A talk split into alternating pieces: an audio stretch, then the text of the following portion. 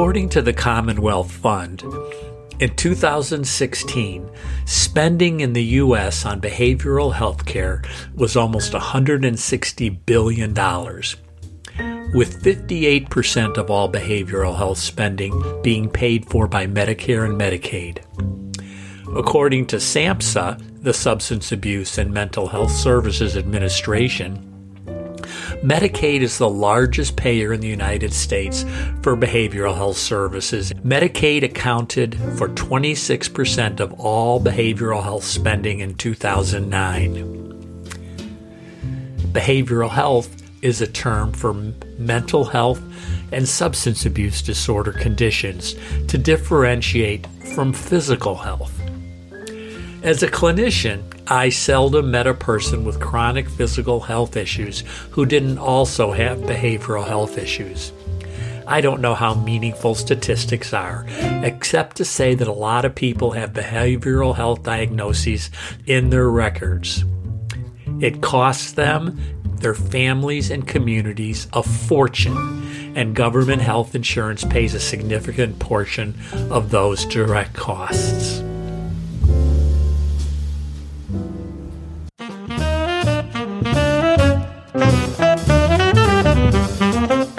Welcome to Health Hats, the podcast.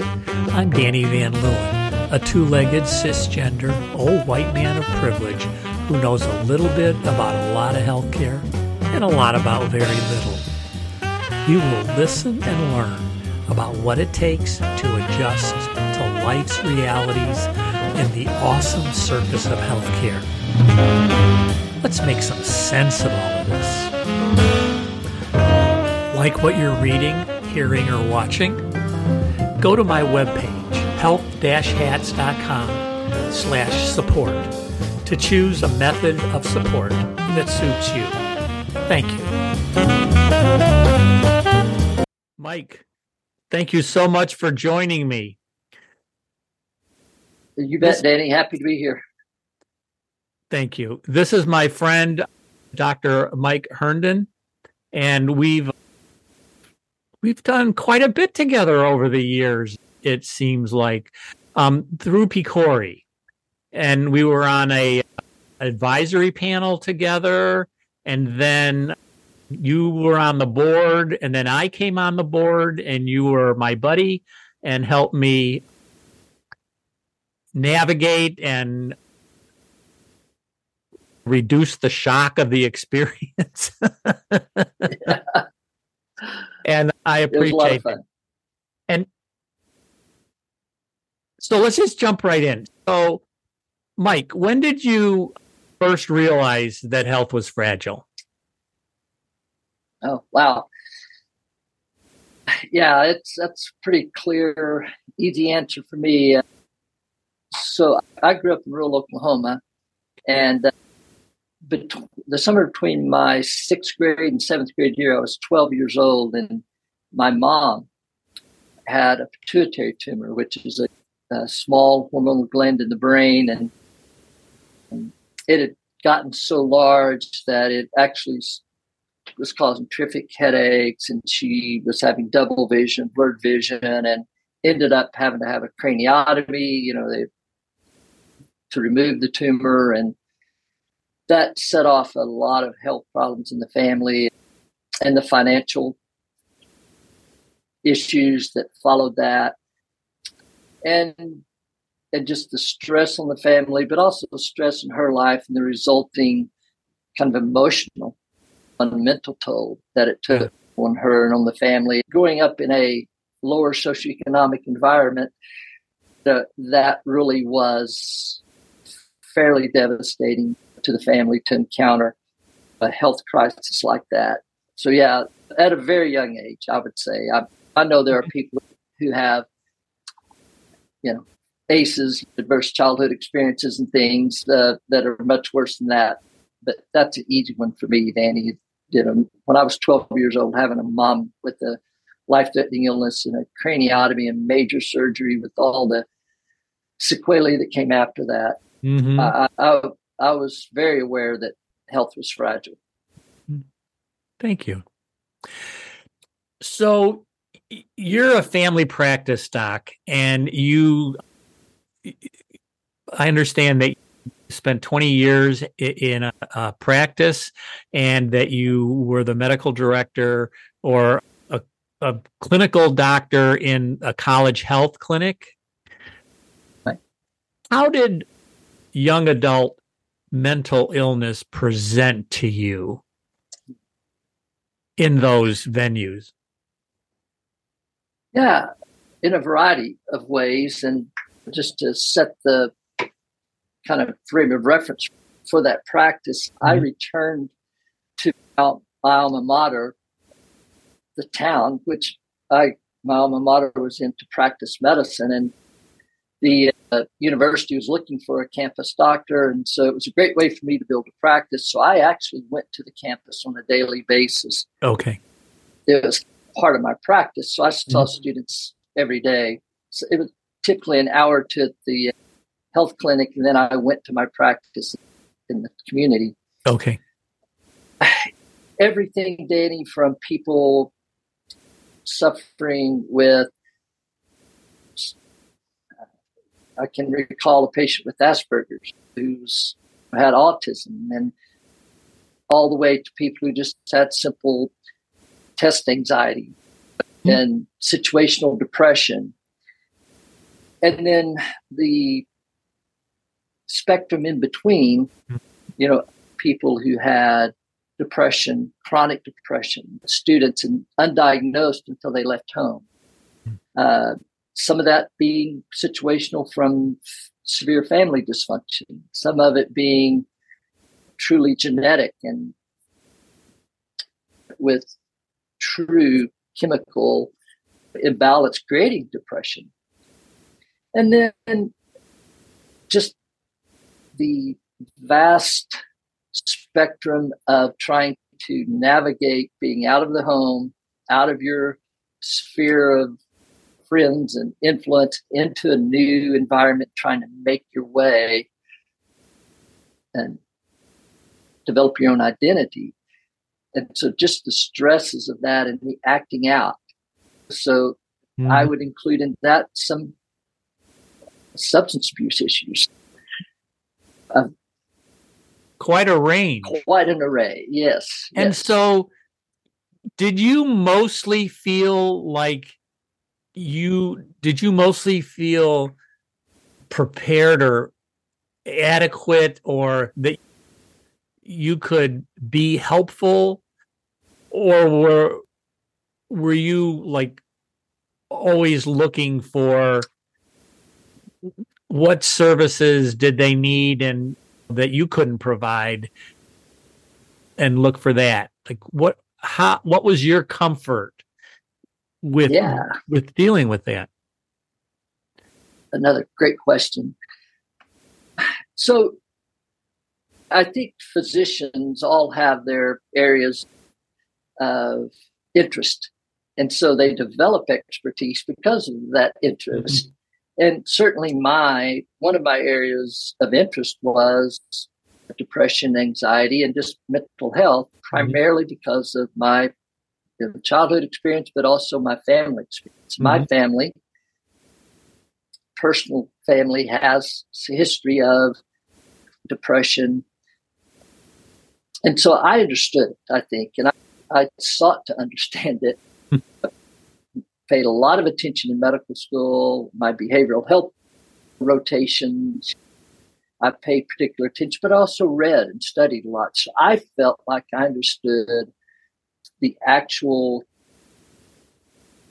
the physiology and mm-hmm. the neurochemistry of depression mm-hmm. and how life life factors can play into that, but also how there can be an underlying disturbance, if you will, or an mm-hmm. imbalance of those neurotransmitting chemicals, speaking serotonin, norepinephrine, dopamine. I had a basic understanding of that.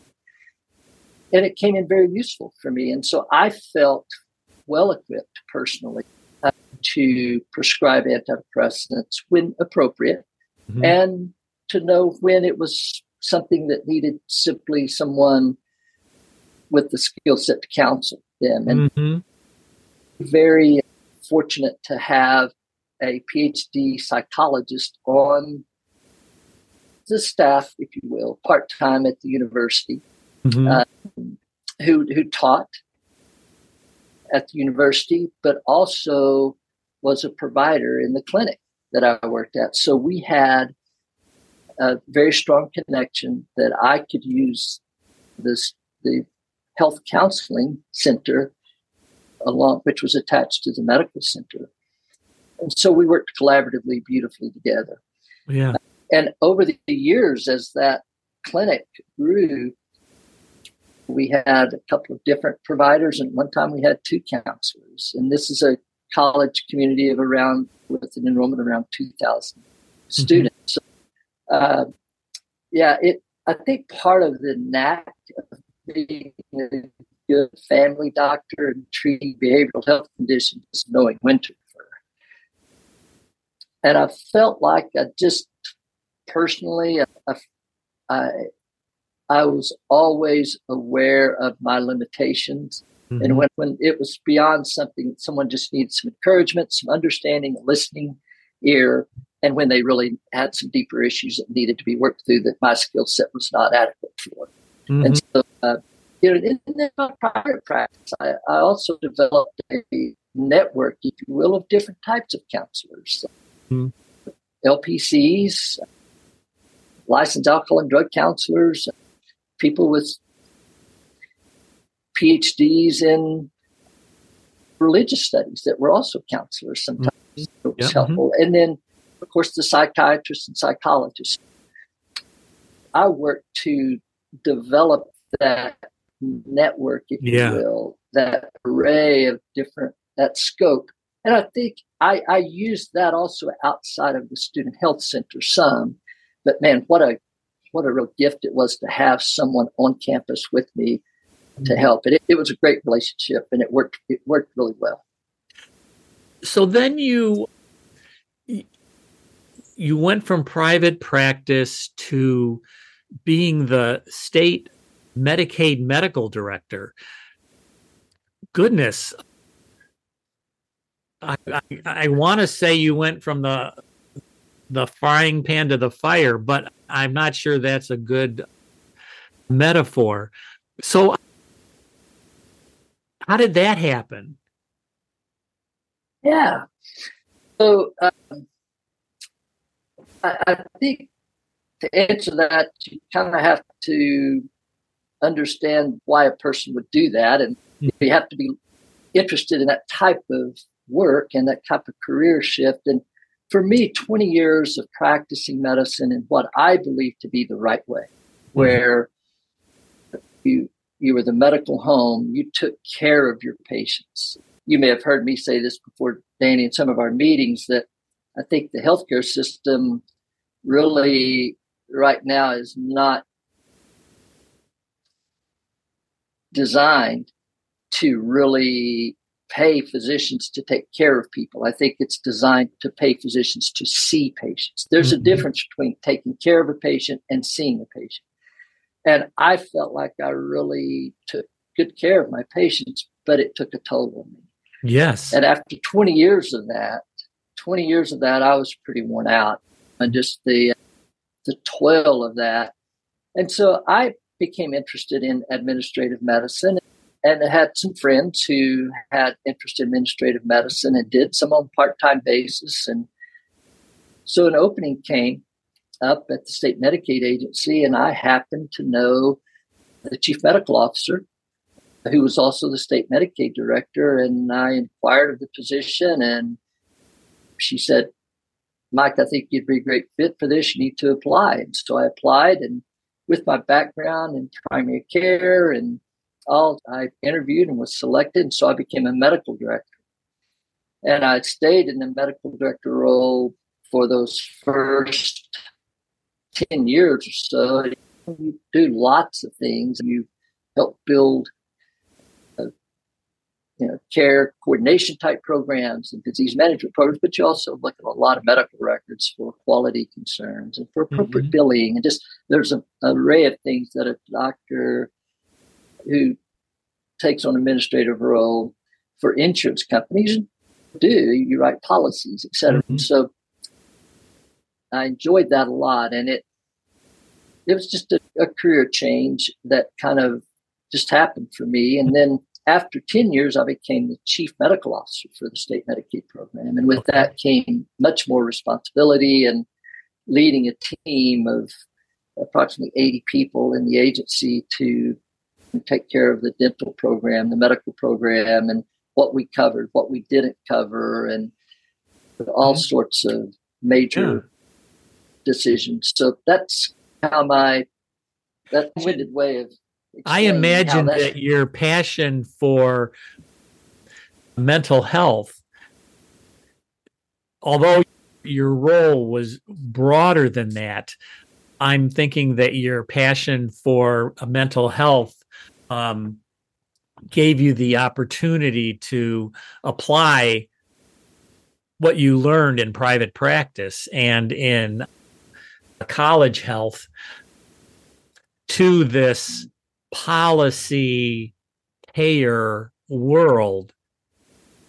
So, what did you find in that role? Uh, well, in a way, wow, what an opportunity.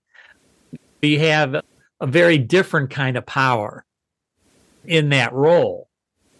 But as you and I have talked about together when we talk about our role on the board of PCORI, power is pretty specific and it's not all it's cracked up to be. And you have to be really mindful. What is the power? What are the levers that I can pull? And so how did you how did you use that role to affect systems as opposed to working with individuals? Yeah. Wow. Another great question and very insightful question. First of all, I developed a good working relationship with the Oklahoma State Department of Mental Health and Substance Abuse Services, okay. which was under a different leadership, mm-hmm. but they were a sister agency. And so we worked collaboratively on several projects. So, first of all, if you don't have that relationship between the Medicaid program and the mental health and substance abuse program, then you really have to have that yeah. because just to say we're going to cover this, we're going to cover that, you know, is, is not the total of it. We had a lot of mutual respect for one another, the leadership at Department of Mental Health and Medicaid. And looking at medical records, as I did in my first 10 years, which I just spent a lot of my day looking at medical records, I just was very disturbed by the lack of integration, behavioral health, and the care that people with mental health received. I would see people on anywhere from an antidepressant to inappropriate use of benzodiazepines to inappropriate use of antipsychotics, especially the atypical antipsychotics that were very popular, and and yet no therapy, yet no behavioral health screening protocols, and it was disturbing to be brutally honest. So we worked to establish some incentives, if you will, to incorporate behavioral health screening. Being a, a state ran program, we were not a managed care state Medicaid. We got to design our own delivery system and we paid our primary care providers not just a fee for service, but we also paid them some incentives to do certain things. It was a primary care based program. And one of the things that we incentivized them for was to implement the SBIRT tool, which is screening, brief intervention, and referral for therapy. It's what SBIRT stands for. And it's it is actually a billable service that a provider can bill a payer for in addition to seeing them, just like if you went to the doctor and the doctor took off a skin lesion. Mm-hmm. Uh, you know, you may bill for the encounter and bill for the procedure. Well, SBIRT was something you could, the SBIRT code was something you could bill in addition to the evaluation management or the office visit code. So we incentivized providers. We even helped design a tool and said, please screen your patients. Uh, and when you do, you can bill us for this. And so we started that program. It was an incentive based program, hoping that it would kickstart this integration of behavioral health into physical health within our primary care network. Mm-hmm. And so that was a good, and we collaborated with the Department of Mental Health on that, by the way, and they were really a driving force to help us. And of course, as a medical director, I got to speak heavily into what we covered and what we didn't cover for Medicaid. And there were lots of CPT codes, which is a book that all billable services to an insurer that's the code book that you use, and you put a certain code down based on what service you deliver. And so SBIRT had its own unique CPT code, and it had two different types of SBIRT codes actually. One for more advanced services, one for more screening service, and uh, so we implemented that. And the Department of Mental Health was very instrumental in encouraging us to start covering that. We listened and participated in the conversation, decided, yes, it's something we want to cover as a state Medicaid agency. As a matter of fact, we want to go the next step and incentivize providers. So we attempted that. Mm-hmm. So that was something you was, could do because you were in this position of uh, influence and you could right, coordinate yeah. that. Yeah. Okay to answer your question, that was a a role I felt like an important role I could play in yes. helping to address this integration of behavioral mm-hmm. health. Yeah. And so, how'd it go? Did you feel like there was more integration? Oh, how did it go? Overall, Danny, I would say it was a success, but a minor success, I would call it, and somewhat disappointing. Okay.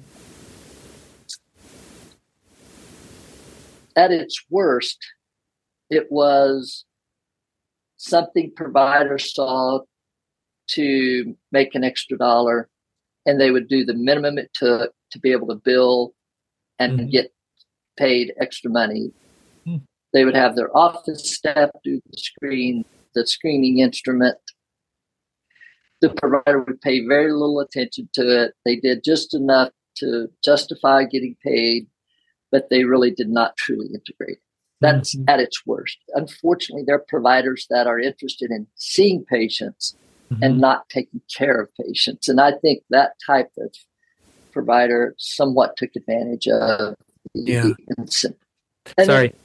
At its best, I think providers went, this is what we've always been looking for. Mm-hmm. Wow, this is a great tool. I wished I'd have had this earlier. And they implemented it. They built their network of referrals. They had people they could, because once they did the screen, they had the brief intervention of, hey, look, I'm here to help you. You know, what can I do to help you?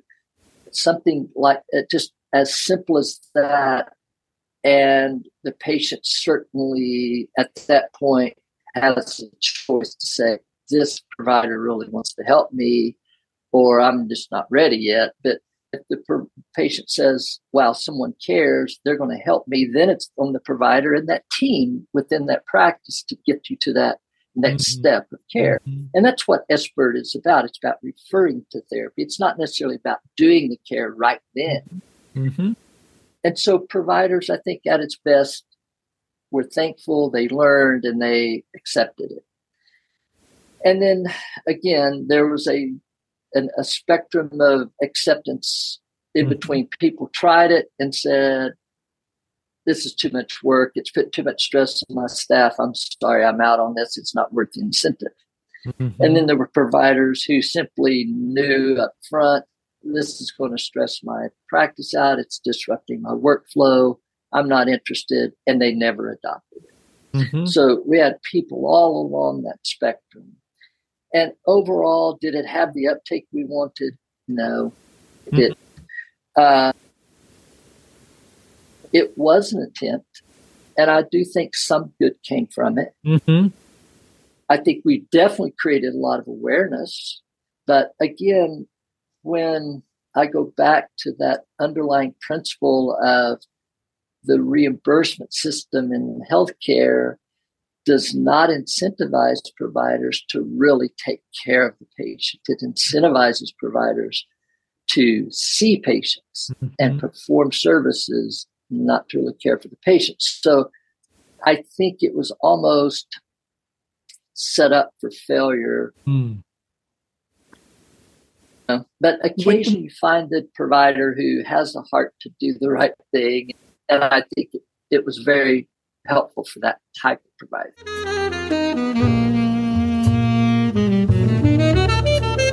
Now, a word about our sponsor, Abridge.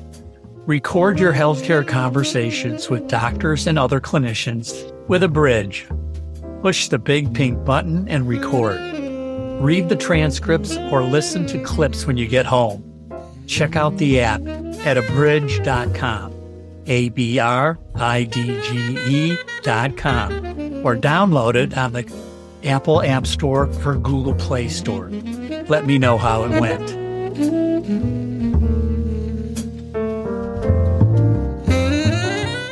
I need help.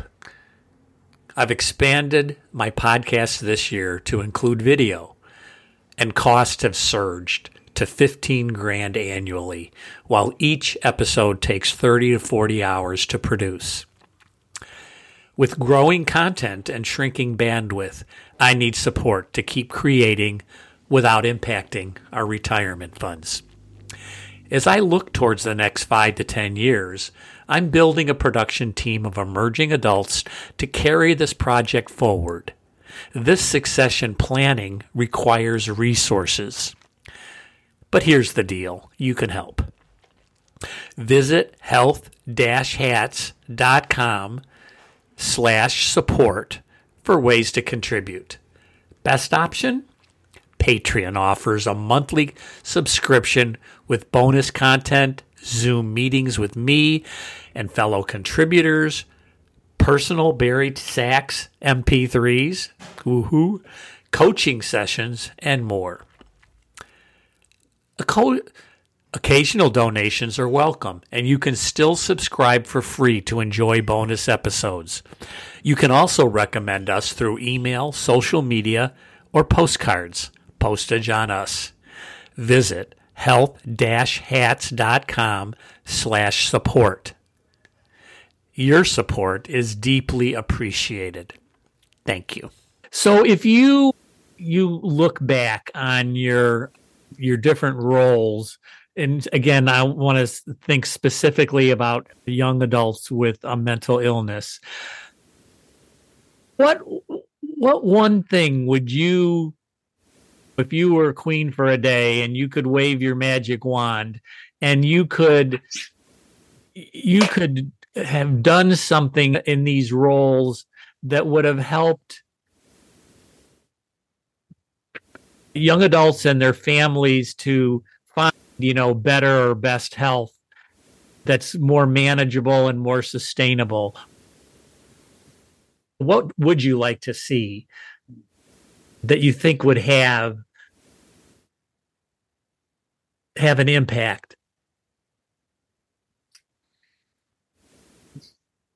Yeah, my answer may surprise you, but it may not. I think it would be family education. Okay. To educate parents on how to recognize and be an advocate for their child. It goes from understanding mental illness as a medical condition, not a mental illness. Mm. When I grew up, mental illness was something you dreaded hearing anyone say about anyone because it automatically meant, quote, they're crazy. Right.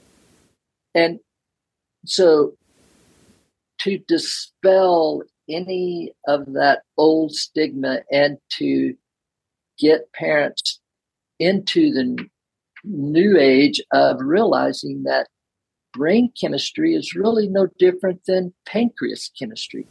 Mm-hmm. A person who has an imbalance of the hormones of the pancreas can develop diabetes, hypoglycemia, mm-hmm.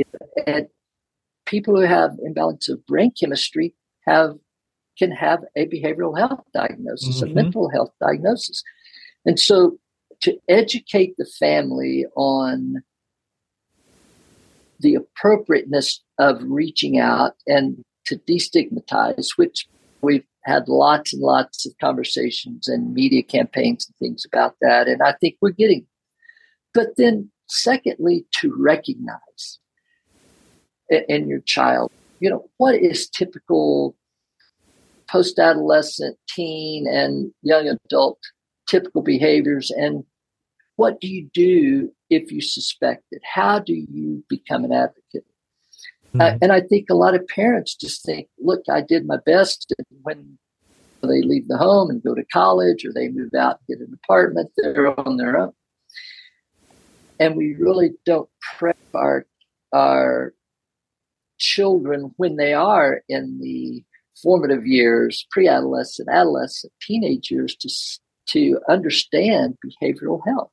Mm-hmm. And, and, I'll share a personal story. I have a, an adult daughter who's PhD trained. She's incredibly gifted and very bright. And in high school, had a significant struggle with, and I won't say it was no different than her peer, mm-hmm. but it was she was experiencing stress and some situational depression and so we got to talking about that, and I was able, and given her intellect and just her eagerness to learn, I'd sit down and, and drew her a diagram of kind of how neurotransmitters in the brain work mm-hmm. and how stress can disrupt them and how this, and it made sense to her. Mm-hmm. And she went, ah, I get it. And literally, so we started working on it. You know, with just understanding was the key and for her to know that dad gets it and he's here for me. And he loves uh, me and we're going to tackle this together. You're right. And I think my magic wand would be to wave over parents and say, please be an advocate and help your child. Yeah. And it starts here.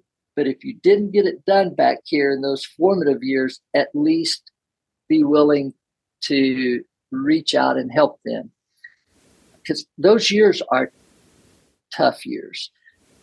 When you leave the home and you're suddenly thrust into this world, you start making decisions. And if you have underlying behavioral health issues, they are going to be magnified. So I think the magic one would be prepare your child and don't quit advocating for them just because they leave the house. Mm, There's a yeah. point in time. We all understand we're yes. adult become adults, but there is a period where they still yeah. need us. Yeah. And young adulthood is one of those.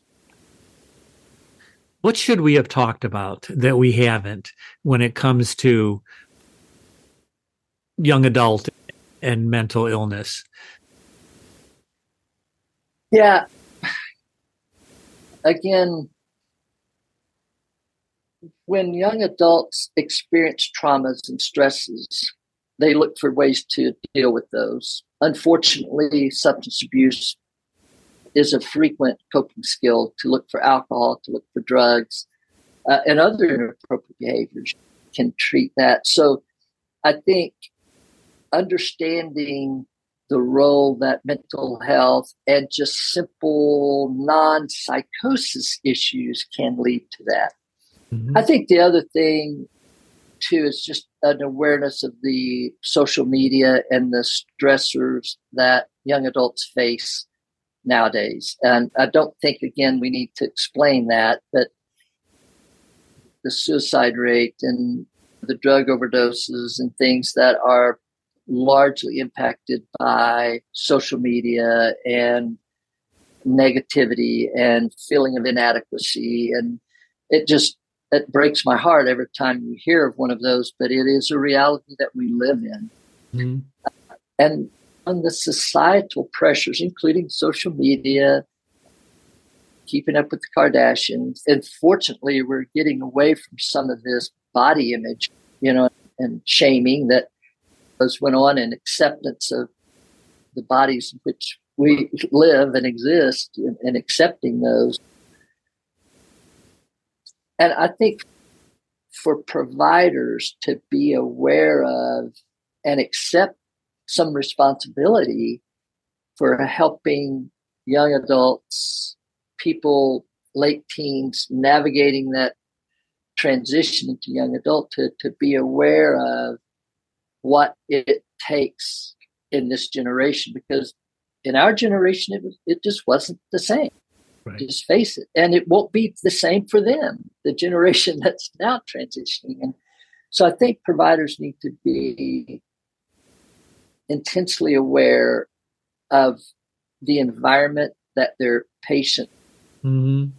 live in and what the environment they do life in and be ready, stand ready to assist in whatever way they can. So I think if there's something we missed, that would probably be it, Danny, just to cover that awareness of it is not it's not easy to be a young adult, especially a single young adult. Yeah. In today's environment, it, it just isn't. And you know, trying to equip our young adults as they leave the home, I think, is a huge, huge job that parents and the family community need to do a better job of. I guess, to be real honest, if I were saying that that magic wand, you know, if I could mm-hmm. just enhance the family's capabilities and abilities to prepare their young adults. And we really haven't spent a lot of time on severe mental illness, but that's it, it's the same with severe mental illness. It's a different set of treatment strategies.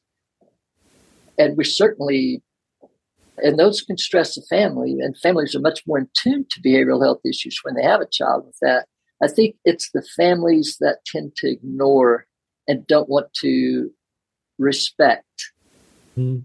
the stressors and the impact and the behavioral health impact it can have on seemingly unaffected young adults. And we're all are affected. It's just what is our coping skills and to what degree and how were we prepared? Yeah. Thank you. I really appreciate you taking this time with me. I have to process. You said a lot so thank you very much for taking the time. I I I um I'm glad you You're were welcome. where you were. well, I, I, appreciate you, that. You, yeah, I think you have an impact. That's great. Thank you, sir. Well, thank you. We would all like to hope that we left this world a little better than it was when we came into it, right? Yeah. that's I agree. All right, man. Thank you. Talk to you soon. All right. Thanks, Danny. See you. Okay. Bye-bye.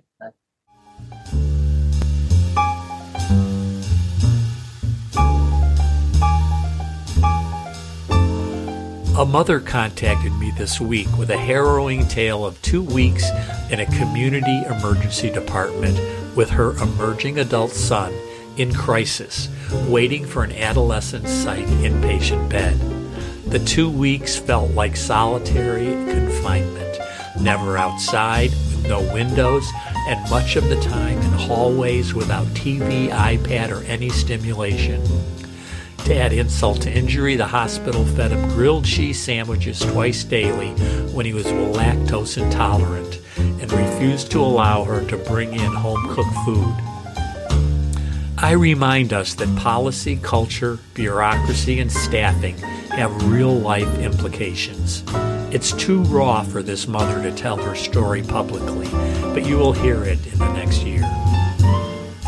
As you know from this series and this episode, good people struggle with an insane system. It's not like this doesn't have solutions, but our national priorities and incentives prevent much change. Okay, that's the rant. I appreciate that Dr. Herndon took the time and provided some insight into his attempts to affect policy change. He used his levers of power to affect change, create a payer code for screening that had a seriously underwhelming response. Sadly, this episode depressed me. Glad I'm not an emerging adult needing treatment. I have four more episodes in this series for you, for a total of 15 episodes. Two researchers, one health economist, and a wrap up summary from me. I will try to end with something uplifting. Thank you.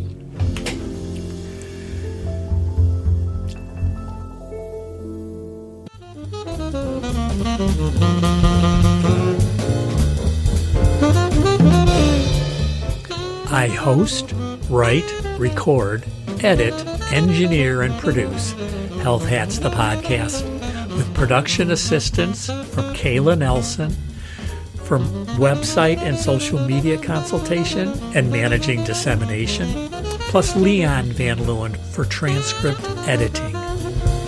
Joey Van Leeuwen supplies musical support, especially for the podcast intro and outro.